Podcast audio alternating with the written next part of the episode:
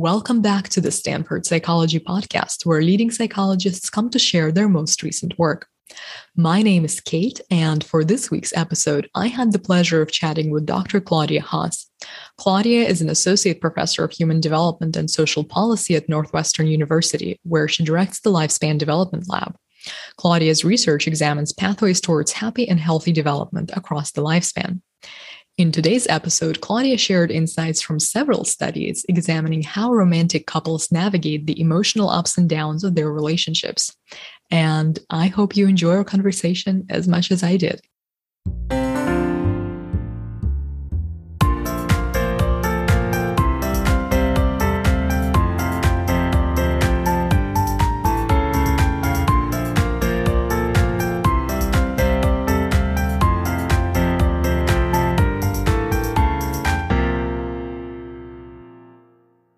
Hi, Claudia. Thank you for joining me on the Stanford Psychology Podcast. It's really an honor and a delight to be here. Thanks for having me on.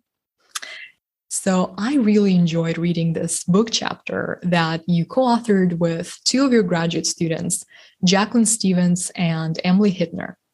And this chapter is titled Emotion Regulation in Couples Across the Lifespan. And it is going to appear in the Oxford Handbook of Emotional Development. So, this chapter touches on so many important topics and covers so much interesting research. Um, and of course, you yourself have been doing this research for many years now. So, I really just can't wait to dive into some of the science here. But before we do that, I wonder if it's worth unpacking the title just a little bit right? So, emotion regulation is basically this fancy umbrella term that affective scientists use to describe all kinds of things that people do to change the intensity, duration, or type of uh, emotions they're having. And it's typical, as you also note in the chapter, to think about emotion regulation as something that happens at the level of a single person but here is this research on emotion regulation in couples. So, would you like to just say a little bit about what that means, what it looks like, and anything else you may like to share to set the stage for our discussion today? Yeah, I love this this question. I think when we think of emotion regulation and the situations in which we really want to feel less angry, you know, or calmer or more joy. Um, this often occurs with real or imagined others, you know, I think as you just said, but most of the studies on emotion regulations have been conducted with individuals and they are amazing and important. We learn so much from them, but there's really a whole set of challenges and complexity that gets introduced when we look at emotion regulation in a, in any social interaction.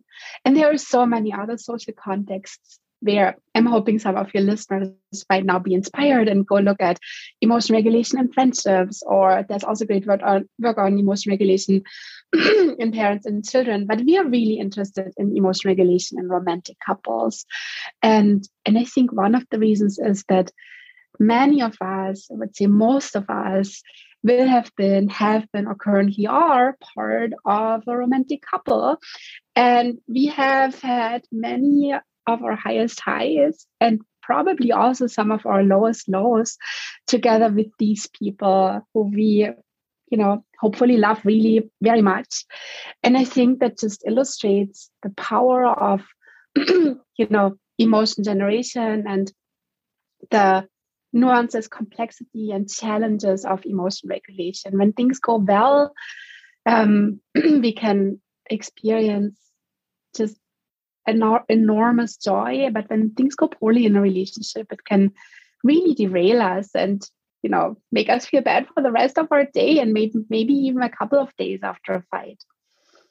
Yeah, you know, so what's so interesting based on uh, the way you're talking about it and based on the other things that we already know about emotion regulation is that in a way the more i think about it the harder it becomes to draw a super clear line between individual emotion regulation and interpersonal emotion regulation. So, for example, um, since we know that my emotions have such a strong influence on my partner's emotions, then as I regulate my own emotions, I may also be inadvertently regulating my partner's emotions, even though uh, it may not be my goal, right? At least not not directly. So, and then this cycle just keeps going. So, my question to you is how can we draw this line between individual and interpersonal emotion regulation? And actually, perhaps the question should really be can we even draw that line? Or do you think it's impossible to study one without also studying the other? Yes, I think you put your finger on a really critical point. And when we look at emotion regulation in couples and adulthood and, and ask, well, where do these patterns and strategies we employ in these interactions come from, um, we cannot help but really look at early attachment between infant and caregivers. And um, there's some amazing work tracing early attachment to later emotion regulation in adult romantic relationships. And one insight from these studies on early attachment is that emotion regulation for infants really means that the caregiver regulates their emotions. This is really how it starts, you know, with a caregiver touching um, the baby, you know, nursing and rocking and cradling and cuddling and petting and tickling. There's also all sorts of emotion regulation through voice, through laughter or singing or facial expressions. You smile at them, you raise your eyebrows. And so I would, I would, you know, make make an argument that the origins of emotion regulation are actually deeply interpersonal.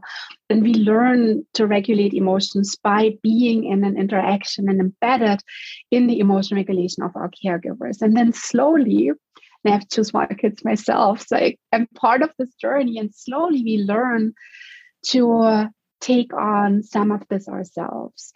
Um, and I think that the line is blurry. It's blurry between emotion generation and emotion regulation. And it's also, I think, really blurry between individual and interpersonal emotion regulation. And most recently, we've really looked at not just emo- interpersonal emotion regulation as the sum of two individuals re- regulating their own or each other's emotion, but as the emerging quality of something that people might call synchrony or linkage or resonance in an interaction. It's really more than the sum of its parts. It's two people being on the same wavelength, and there, you know, there's science that can be done to actually quantify these processes too. Yeah, so that's actually my next question is how do you quantify something as complex as interpersonal emotion regulation? Because presumably you can't just follow people around all day long and record everything that they're doing and uh, how they're regulating right? And um, and i should say even if you could do that i'm just not sure um, you would get very useful information out of it right? Because it's just like the sheer amount of information you get would be so overwhelming. Um, it's not clear how to even begin to make heads or tails of all that data. So yeah how do you take something so complex. How do you take all of this complexity into the lab in order to be able to study it scientifically? Absolutely. And I think I can walk you through what a typical couple study would look like in our lab. You would come in with a romantic partner. We're very interested in married couples, so many of our couples are married. And then we ask you to both think about topics you really disagree with in your relationship. And um, I'm sure things come to mind. And um, we attach physiological sensors to measure how fast people's hearts are beating, how much they're sweating, and what their breathing looks like. And we also have partially hidden video cameras to record people's facial expressions and also a little bit of their body so we can later analyze those emotional behaviors and then we also have a series of you know, ways to figure out what are people consciously experiencing through emotion checklists. And we also have rating dials. And then there's all sorts of other things that you could do. You could analyze the voice, just prosody in the voice. And um, something that we have begun doing is looking at language, the kinds of words couples use as they now after having generated their you know topics of disagreement as we now tell them you know you both seem to really disagree both on you know let, let's say money or children or communication.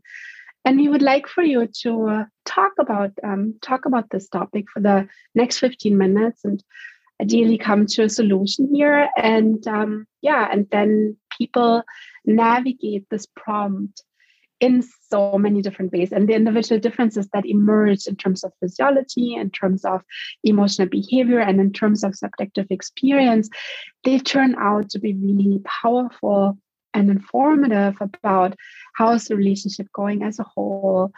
Um, but also you know what is what are people's physical health look like? How healthy are they? How physically how mentally healthy? And um, we are not only making people fight but we also ask them to talk about something they enjoy doing together. So that would be a conversation about well think about you know something that really brings you to joy that is just so exciting when you do it. And they do the same thing and generate a list of topics and then talk about those. And um, it gives us then a way to actually quantify emotion regulation by for instance this is one method we use. Um, look at moments where negative emotions are really high on any of those channels and then count how long does it take for people to return to a baseline and so we quantify emotion regulation there just by looking at well, how long does it take people to get out of these really hot button toxic zones and return to a calmer state? And that's just one way, not many, many others. But I hope that gives you a, a flavor of how we're going about measuring emotion regulation. Thank you so much for walking us through this incredible paradigm.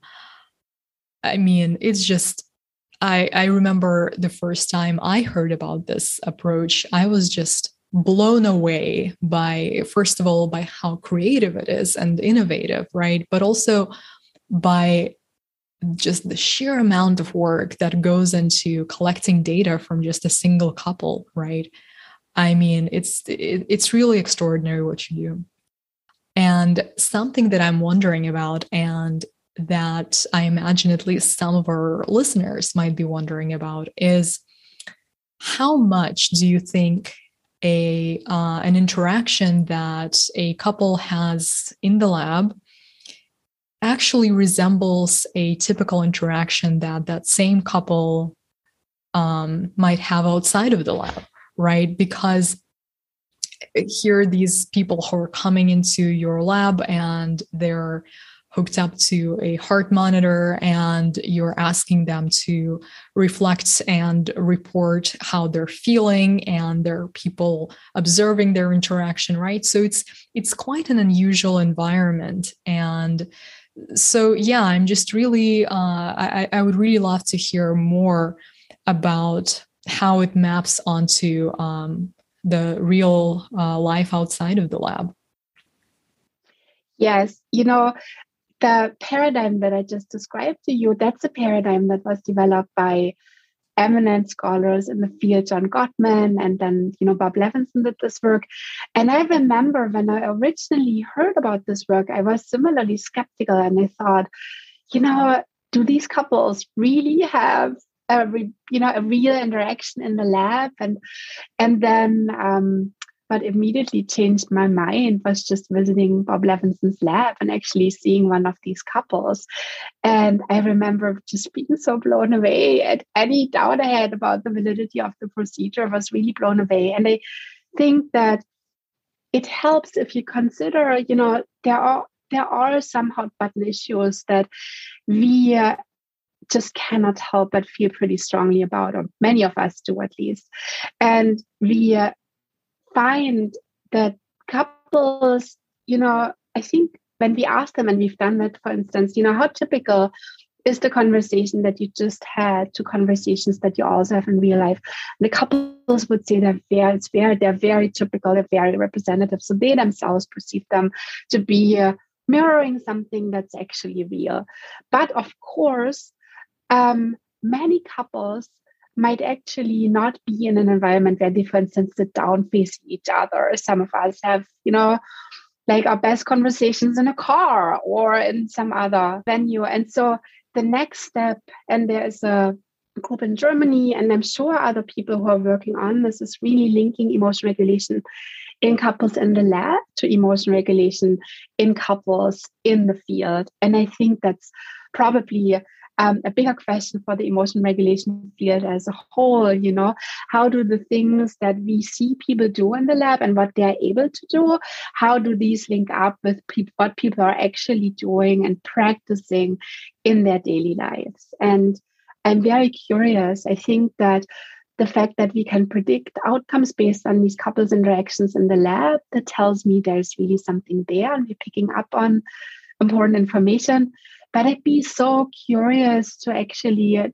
take a much closer look at emotion regulation in couples as they go about their day using experience sampling methods, for instance.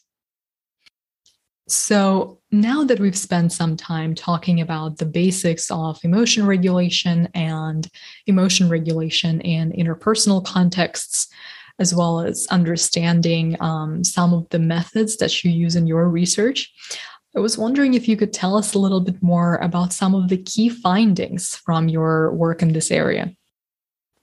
So, I think the very early days of this kind of work um, in the 80s and 90s were dominated, um, I think, by a view that how could you possibly learn anything from a 10 or 15 minute lab based interaction? And there was, I think, a lot of skepticism surrounding on the one hand um, the you know kind of like valid the, the importance of stable individual differences and then also the validity of these thin relatively thin slices of behavior.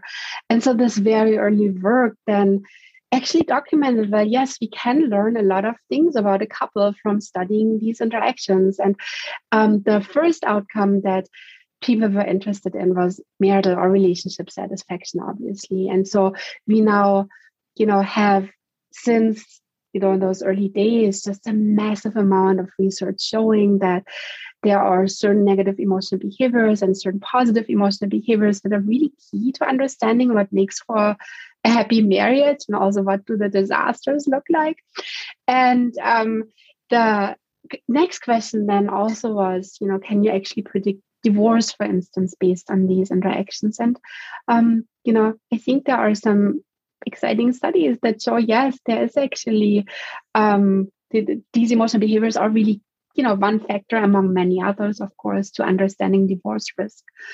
Um, and the more recent studies, I think, have really branched out and start to link emotional behaviors and these interactions to all sorts of physical health processes, biomarkers. And um, there's an, just an amazing array of studies looking at physical health outcomes. And I think people are also becoming very, very interested in how emotion regulation in couples links with mental health. And for the future, what I think would be just super interesting to study is outcomes in the realm of cognitive functioning. I think in the beginning I alluded to when you, let's say you had a, you know, pretty bad argument with your partner in the morning and then you find yourself just so preoccupied with it for the rest of the day. Um, I cannot help but wonder whether it also might have something to do with cognitive functioning, but we don't know. And so that's what I enjoy about this work too is that you can ask so many questions and some of them have been investigated but there's so many open questions that are just waiting for people to look at. Yeah definitely. And you know something that came to mind as you were talking just now is this question about how much is it that the quality of emotion regulation is shaping some of the outcomes that you've mentioned, as opposed to the other way around, right?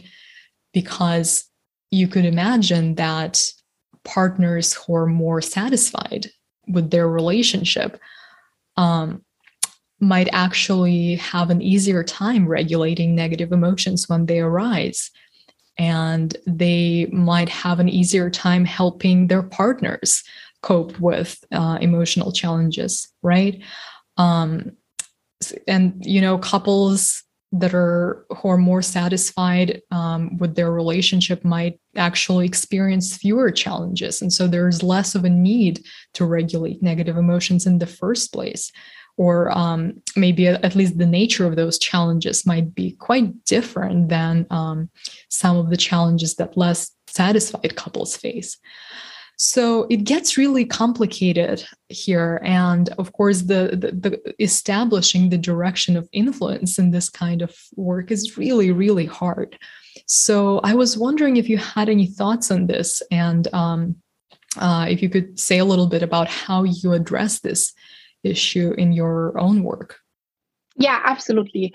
And the in the power of these longitudinal studies is that at the cross sectional level, we really aren't able to determine which leads to which emotion regulation, marital satisfaction, or the other way around. But when we look longitudinally, we control for initial levels of marital satisfaction. So we're really asking this question over and, and above how people are already doing in terms of marital satisfaction. What does emotion regulation then predict in terms of changes in marital satisfaction?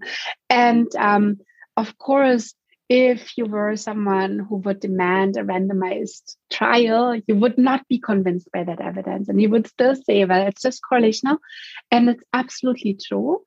And I think the, the best studies that then look at emotion regulation as a manipulated variable come from the couples therapy literature. Mm-hmm. And um, I think in those studies, you actually do see evidence that, on the one hand, yes, couples therapy, and there are specific forms, especially emotion focused couples therapy, that I think um, really hold a lot of promise in terms of improving relationship outcomes. And there's at least one study that I'm thinking of that shows that changes in emotion regulation are really the one of the active ingredients and one of the mediators in um, bringing about these long these long-term effects on marital satisfaction. I now want to ask you a little bit more about this incredible longitudinal study that you mentioned that followed the same couples over several decades. Um, and so I wonder if you could go into a little bit more detail about those long term effects on marital satisfaction that you found. Yes. And I think I was super lucky to be able to work with this 20 year longitudinal study. It's actually now a 30 year longitudinal study, and we have some recent data on longevity, and I can tell you more about that in a second. But this study tracks people's marital satisfaction over, you know, decades, and um, we find, for instance, that when spouses are able to downregulate negative emotions in these interactions after hotspot negative emotion events in the conversation, in terms of physiology, they return to you know baseline physiological arousal faster. And their emotional behaviors on their face also you know kind of like negative emotional behaviors disappear more quickly. And people also report feeling better and they escape or get out of these zones of negativity more quickly. And people who can do that, spouses who can do that, have higher marital satisfaction cross sectionally. And then when we look longitudinally, it turns out, and that's also really interesting, we can get more into these gender differences, that when you check marital satisfaction patterns longitudinally, it's particularly um, the wife's ability to downregulate their negative emotions that emerges then as a key predictor of better marital satisfaction trajectories over and above initial marital satisfaction and a host of co-other vari- uh, a host of co- a host of other covariates. Yeah, wow, there are just so many questions that I want to ask you based on everything that you just said. Um, but actually, that last bit in particular that you just mentioned about gender differences is something that I'm really curious about now. Um, so, could you say just a little more about that finding? Yes. And as you can imagine, we've received a lot of questions about this finding, and some people are very interested, and other people get really annoyed. And you know why does it why do you always look for the women and i think that what we believe what's going on is that in these couples and don't forget since this is a longitudinal study we're looking here at couples in the 1990s. Um, they are in marriages that are maybe dominated by a view that emo- that women are really the emotional centers of a marriage. They are the ones who are responsible for you know keeping things calm and so when you then look at how the marriage is doing as a whole, you look at you look at look at what these women are doing. And that's just one speculation that we have. You know, it's really possible um, that if you looked at same sex couples, you would find a very different um, pattern of findings. And maybe even contemporary couples. I think that um, I really want to shy away from the notion that these gender differences are essentialist, which is built into our biology. I don't think there's a lot of evidence to support that view. I think it has more to do with how we think about and what we believe about what men and women are supposed to do in a marriage. Yeah. And, you know, I would be really curious to see what the results of some of this research look like in non heterosexual couples or even just younger couples, right? As the gender roles and norms change in our society. I think that's a really important and interesting direction for future work in this area. And I certainly hope that we'll see some data um, on these questions sooner rather than later. But let me just emphasize the point you just made about studying same-sex couples, younger couples. I I hope that um, your listeners will maybe feel inspired by our conversation to say, you know, I actually want to go out and do this work because it's so needed. We know, you know, not nearly enough and we have really um, so much to learn about couples from all walks of life, including same sex marriages, same sex couples, different um, racial and ethnic backgrounds, different religious orientations, different cultures. And um, there is so much work to do. And I really hope that people do it. Yeah, definitely. There are just so many important questions and so many important ways in which this um, research can be extended in the future.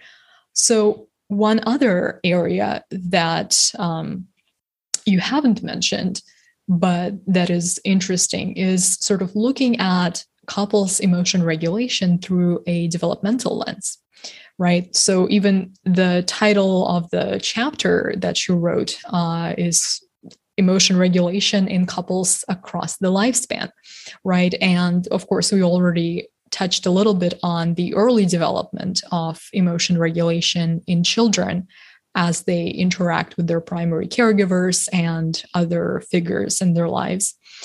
But there is also something interesting and important to be said about emotion regulation as it changes uh, across the adult lifespan, right? Because couples grow older and the relationship changes and the nature of the challenges that people and couples face also changes.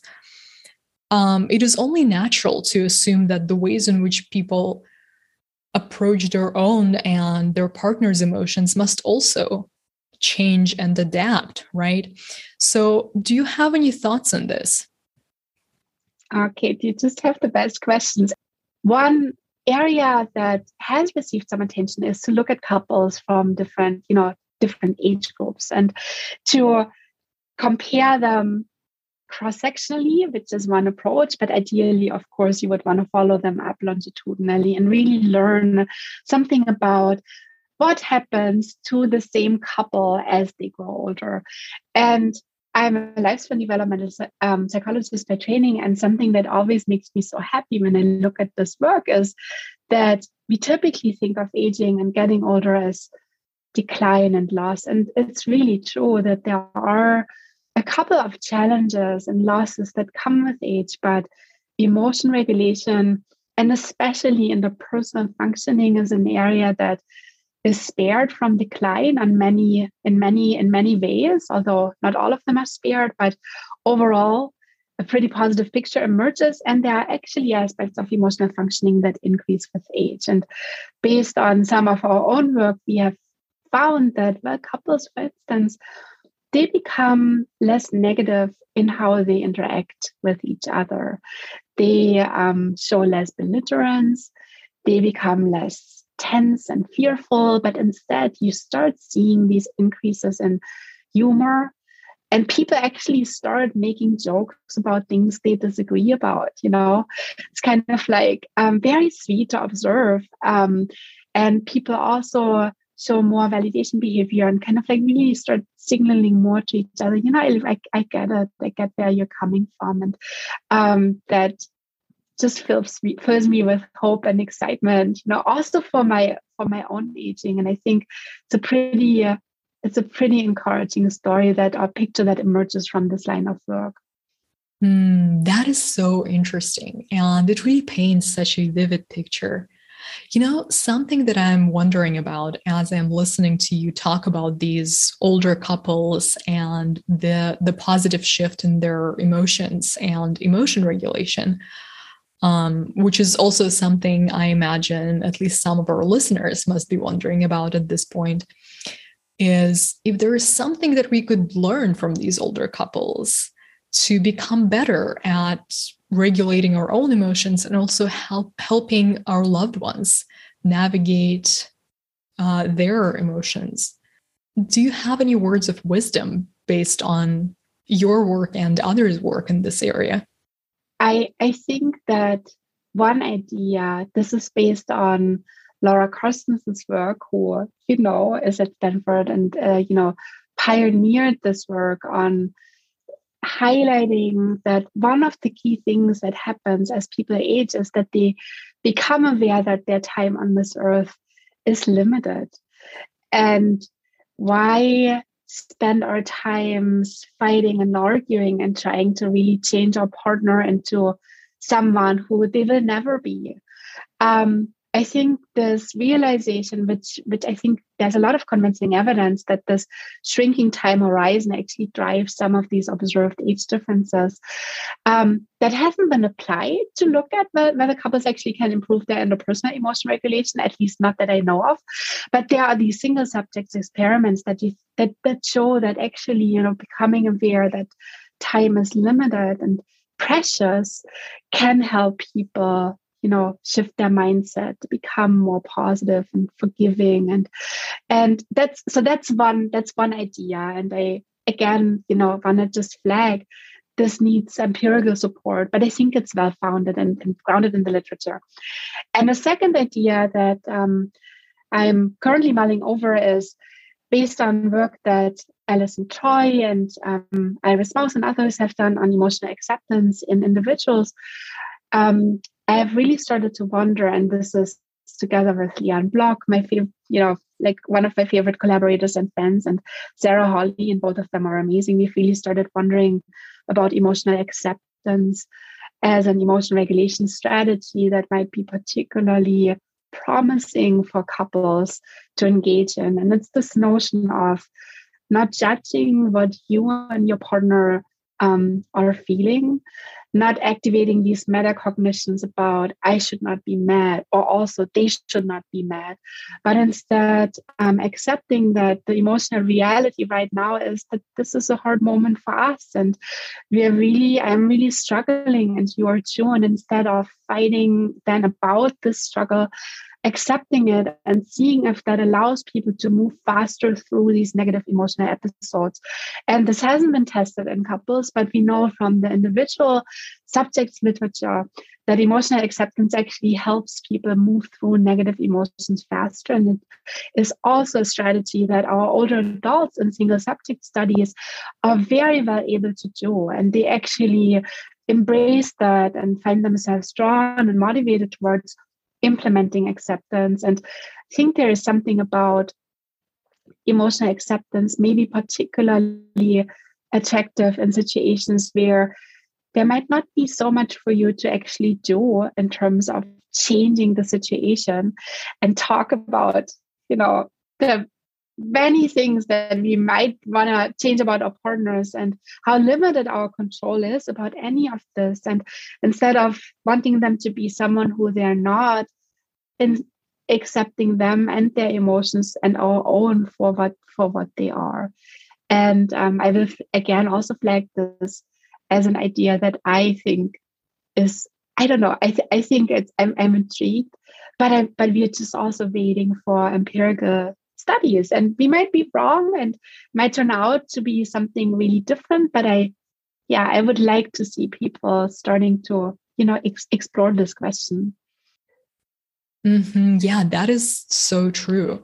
This is just such a highly complex set of topics and we're still learning right we're in some ways we're just beginning to scratch the surface of all of this complexity and so with that in mind and noticing also that we're about to start running out of time here unfortunately i just really want to ask you what do you think are some of the biggest questions and research on couples emotion regulation as well as emotion regulation, uh, interpersonal emotion regulation more generally, that you think are going to be particularly important to focus on in the next couple of years or so?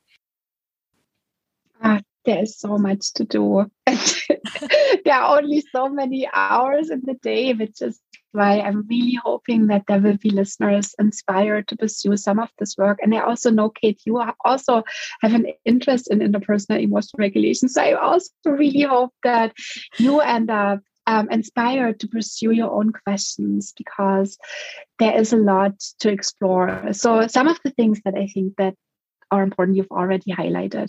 But I would also make a more general point. I think um, we often and very understandably so rely on self-report measures of emotional regulation how good do i think i am at you know thinking differently about a situation and though they are important these beliefs really do matter but i I think that they do not always map very well onto what people are actually doing. And we all have our blind spots, not only for ourselves, but also our partners. So I actually really hope that people will engage in more, you know, performance-based measures of emotional regulation, looking looking at what goes on in the body, looking at what, what goes on on the face, and um, and then also looking at what goes on in people's subjective experience and triangulating those data and really diving into the richness and complexity of emotions as they manifest in these different response systems.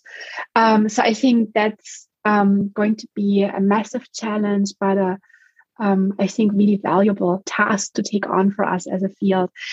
I then think um, there are so many other outcomes that I think would be uh, amazing to study beyond um, relationship satisfaction and divorce. Um, you know, that being cognitive performance. Um, you know, also, uh, yeah, you, you, you, know, the, the list goes on.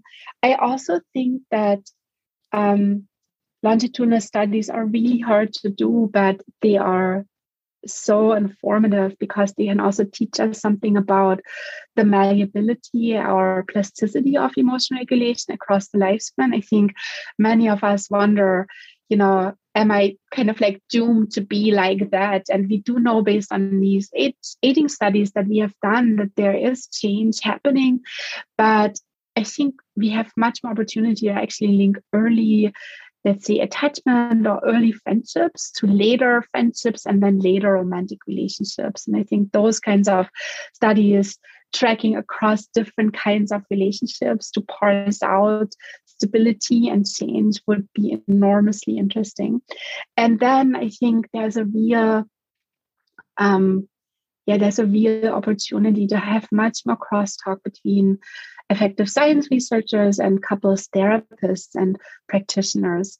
And um, there's enormously important and amazing work on um, couples therapy. And I I think that this would just be an area where I have you know so many questions and so many things that I think people could look at.